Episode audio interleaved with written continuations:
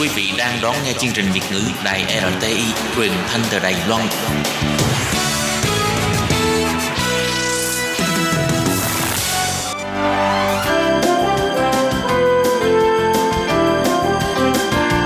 Xin mời quý vị và các bạn đến với chuyên mục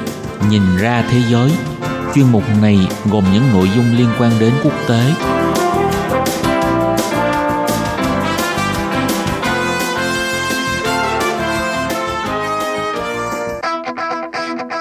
Tường Vi xin chào quý vị và các bạn. Chào mừng các bạn trở lại với chuyên mục Nhìn ra thế giới để nắm bắt được những thông tin và sự kiện chính trị quan trọng đang xảy ra khắp năm châu. Các bạn thân mến, nội dung của chuyên mục ngày hôm nay bao gồm những thông tin như sau. Thủ tướng Anh Theresa May cảnh báo các nghị sĩ Anh phải ủng hộ thỏa thuận của bà vào tuần tới hoặc sẽ phải đối mặt với việc trì hoãn lâu dài hơn việc Anh ra khỏi Liên minh châu Âu. Anh Quốc có thể mất 1.300 tỷ USD và 7.000 việc làm tài chính vì Brexit.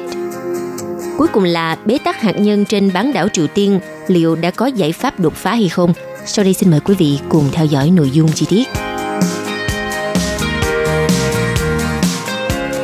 Sau thất bại tại cuộc bỏ phiếu tại Hạ viện Anh tối ngày 13 tháng 3 vừa qua, Thủ tướng Anh Theresa May đã cảnh báo rằng các nghị sĩ Anh phải ủng hộ thỏa thuận của bà vào tuần tới, hoặc là sẽ phải đối mặt với việc trì hoãn lâu dài hơn việc Anh ra khỏi Liên minh châu Âu.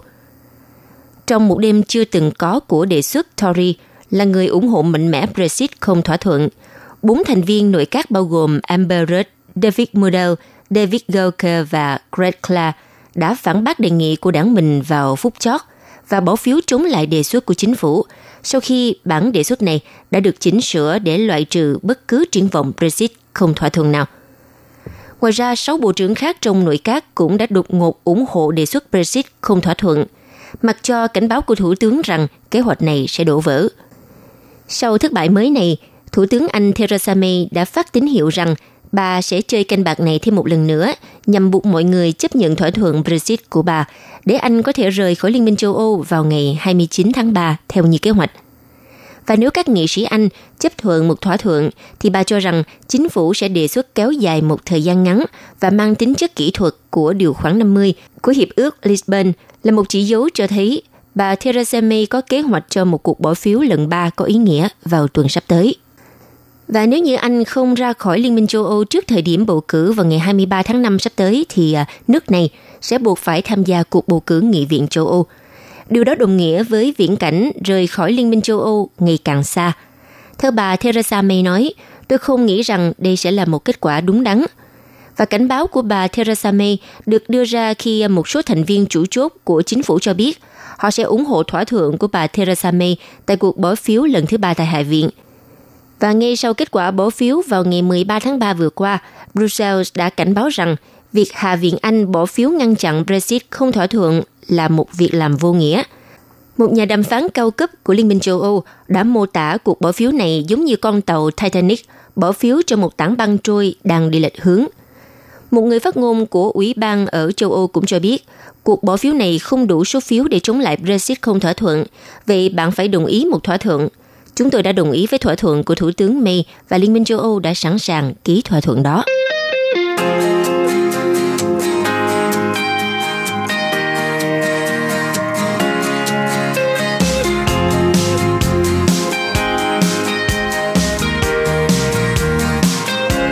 Trước diễn biến phức tạp của Brexit, thì khả năng Anh sẽ rời khỏi Liên minh châu Âu mà không có thỏa thuận ngày càng lớn – Hiện nay thì các ngân hàng, tổ chức tài chính họ đang gấp rút hoàn tất việc rời khỏi nước này để giảm thiểu rủi ro. Các ngân hàng và công ty tài chính đang à, tiến hành à, dịch chuyển nhiều tài sản và nhân viên hơn ra khỏi Anh quốc trong bối cảnh quốc gia này trao đảo vì kế hoạch rời khỏi Liên minh châu Âu. Theo hãng tư vấn kiểm toán EY, thì à, các công ty dịch vụ tài chính tại Anh đã tuyên bố kế hoạch chuyển khoản 1.000 tỷ bảng là tương đương với 1.300 tỷ USD sang à, các nước khác thuộc Liên minh châu Âu.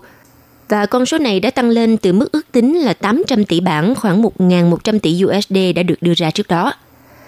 Có nhiều ngân hàng cũng đã thành lập văn phòng mới tại Đức, Pháp, Ireland và các nước châu Âu khác để mà bảo vệ hoạt động kinh doanh tại à, khu vực này của mình sau Brexit. Như vậy, điều này có nghĩa là các ngân hàng này phải chuyển một lượng tài sản đáng kể sang trụ sở mới để mà đáp ứng các quy định của Liên minh châu Âu. Trong khi đó thì à, nhiều công ty khác dịch chuyển tài sản ra khỏi Anh để bảo vệ khách hàng khỏi những biến động lớn của thị trường cũng như những thay đổi bất ngờ trong à, chính sách theo sau những rạn nứt trong quan hệ giữa Anh với à, đối tác thương mại lớn nhất của mình. Và ngành dịch vụ tài chính đã đóng góp khoảng 12% cho kinh tế Anh cũng như là tạo việc làm cho 2,2 triệu lao động. Theo hãng tư vấn kiểm toán EY đã khảo sát 222 công ty dịch vụ tài chính lớn nhất tại Anh kể từ sau cuộc trưng cầu dân Ý về Brexit vào hồi tháng 6 năm 2016. Công ty này cho biết có sự gia tăng đều đặn về à, số lượng các công ty tuyên bố đang chuyển nhân viên, hoạt động kinh doanh và tài sản ra khỏi Anh quốc để chuẩn bị cho Brexit. Theo khảo sát của hãng EY, thì số lượng lao động được điều chuyển ra khỏi Anh trong tương lai là gần 7.000 người.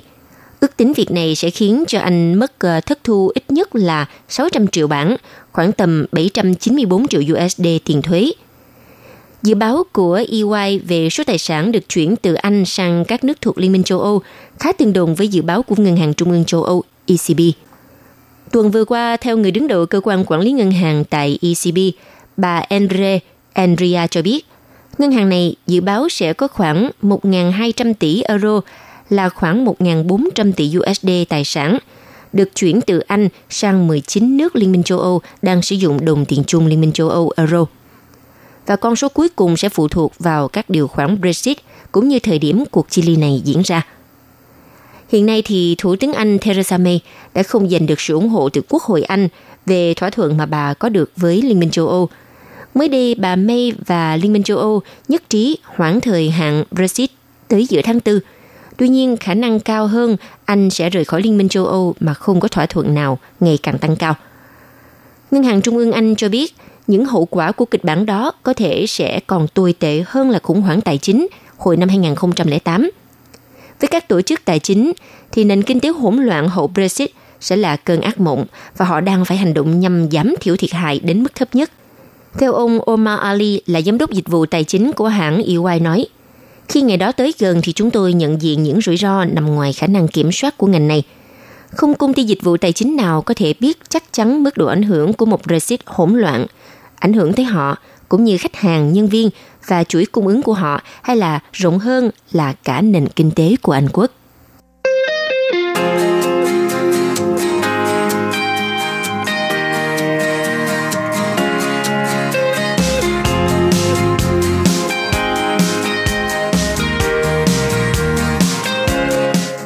Sau hội nghị thượng đỉnh Mỹ Triều lần thứ hai, phía Triều Tiên lại cho ra những chỉ trích về phía Mỹ. Tuy nhiên vẫn có hướng phá vỡ thế bế tắc trong đàm phán hạt nhân Triều Tiên. Thưa quý vị, sau hội nghị thượng đỉnh Mỹ Triều lần thứ hai đã không đạt được bất cứ thỏa thuận chung nào. Thứ trưởng Ngoại giao Triều Tiên ngài Cho Son Hui vào ngày 15 tháng 3 vừa qua đã có những nhận xét chỉ trích giới chức Mỹ về trách nhiệm trong việc khiến cho cuộc gặp thượng đỉnh đó có kết cục như vậy. Cụ thể rằng Ngoại trưởng Triều Tiên đã tố cáo Ngoại trưởng Mỹ ngài Mike Pompeo và Cố vấn an ninh quốc gia John Bolton là đã cố tình phá hoại cuộc đàm phán này. Đặt câu hỏi vì sao mà các nhà thương lượng Mỹ lại dỡ bỏ một cơ hội tốt như vậy. Bà cũng cho biết, lãnh tụ Triều Tiên Kim Jong-un có thể xem xét ngừng luôn cả đàm phán hạt nhân với Mỹ. Trước tình hình này thì à, chính quyền Mỹ có phần bối rối hiện Tổng thống Donald Trump có ba sự lựa chọn để đi tiếp trong vấn đề hạt nhân với Triều Tiên. Phương án 1 là tiếp tục mô hình của cố vấn John Bolton, trong đó Washington tiếp tục yêu cầu Triều Tiên giải giáp hạt nhân ngay lập tức, đầy đủ và hoàn toàn để đổi lại việc dỡ bỏ các lệnh trừng phạt kinh tế và việc bình thường hóa quan hệ ngoại giao giữa hai nước. Còn phương án 2 mà Mỹ có thể áp dụng là duy trì nguyên trạng.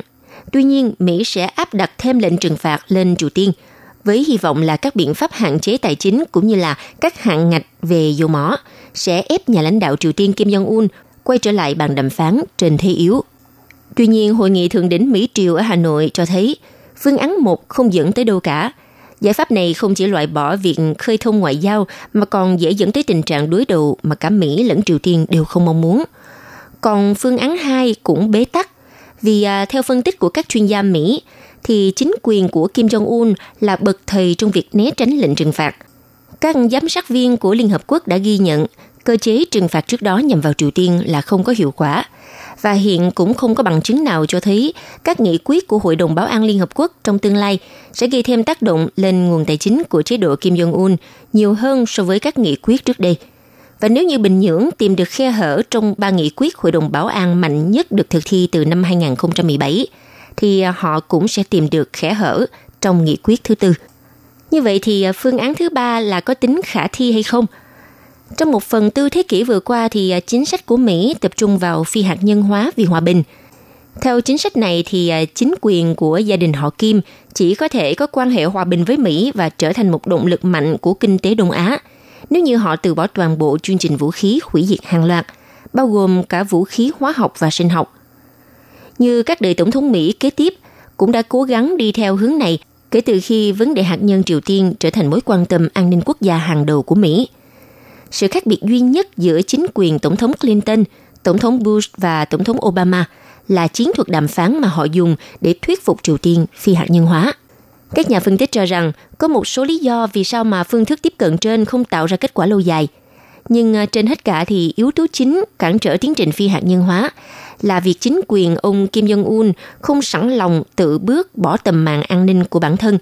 Hoặc là ông Kim Jong-un thực sự mong muốn đất nước mình thịnh vượng hơn, ông cũng không muốn giao nộp vũ khí răng đe hạt nhân để đạt được duy nhất điều đó. Như vậy nếu chúng ta nhìn từ góc độ của ông Kim Jong-un thì à, chẳng có gì khó hiểu về sự không sẵn sàng đó. Triều Tiên bị bao vây mọi phía và bị kẹt giữa các nước mạnh hơn và giàu có hơn. Đa phần là đối phương của họ. Đặc biệt, họ còn phải đối mặt với sự hiện diện quân sự đáng sợ của Mỹ ở Đông Bắc Á. Trong bối cảnh đó thì đối với Triều Tiên, việc từ bỏ kho vũ khí hạt nhân là một ý tưởng ngốc nghếch. Và số phận của nhà lãnh đạo Libya chắc chắn là in đậm trong tâm trí của nhà lãnh đạo Triều Tiên Kim Jong-un – cho nên thay vì cố gắng phi hạt nhân hóa Triều Tiên trước khi có hòa bình, thì chính quyền Tổng thống Mỹ Donald Trump có thể làm điều ngược lại. Việc chính quyền Kim Jong-un vẫn có năng lực vũ khí hạt nhân trong tương lai, thì à, không có nghĩa là Mỹ và các đồng minh Hàn Quốc, Nhật Bản nên có mối quan hệ thù địch liên tục với Triều Tiên. Nếu như Mỹ có thể giao tiếp thân thiện với các quốc gia hạt nhân, đó là Liên Xô, Trung Quốc và Pakistan, thì à, Washington cũng có thể làm như vậy với một Triều Tiên có sở hữu vũ khí hạt nhân – Tất nhiên điều đó không đồng nghĩa với việc Mỹ nhất định phải chấp nhận hiện trạng là Bình Nhưỡng có vũ khí hạt nhân và thực hiện những điều mà Mỹ cho là bất lợi đối với họ.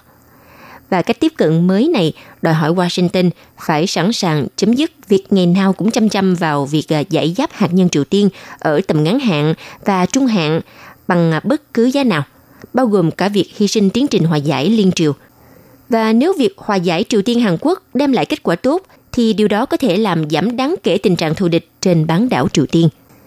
Các nhà phân tích cho rằng nếu như Tổng thống Donald Trump quyết định là quay trở lại áp dụng các lệnh trừng phạt và đe dọa quân sự đối với Triều Tiên, nhưng ngược lại Donald Trump có thể giúp cho Tổng thống Hàn Quốc tìm kiếm khả năng trao đổi liên lạc viên với Triều Tiên. Hiện nay, nhà lãnh đạo Kim Jong-un có thể vẫn chưa sẵn lòng phi hạt nhân hóa, nhưng mà các tính toán của ông có thể thay đổi sau nhiều năm và khi đã có sự tự tin lẫn nhau và quan hệ giữa Triều Tiên Hàn Quốc đem lại nhiều kết quả hơn. Theo kết luận của các nhà phân tích, Mỹ là một quốc gia mạnh và giỏi xoay sở, nên à, Mỹ có thể chờ đợi đến khi có một bán đảo Triều Tiên phi hạt nhân hóa. Nhưng mà điều Mỹ không nên chờ đợi đó là việc chấm dứt hàng chục thập kỷ thù địch giữa hai quốc gia này.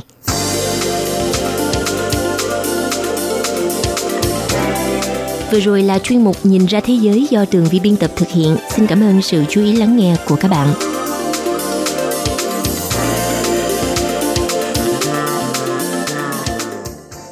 Hộp thư ban Việt ngữ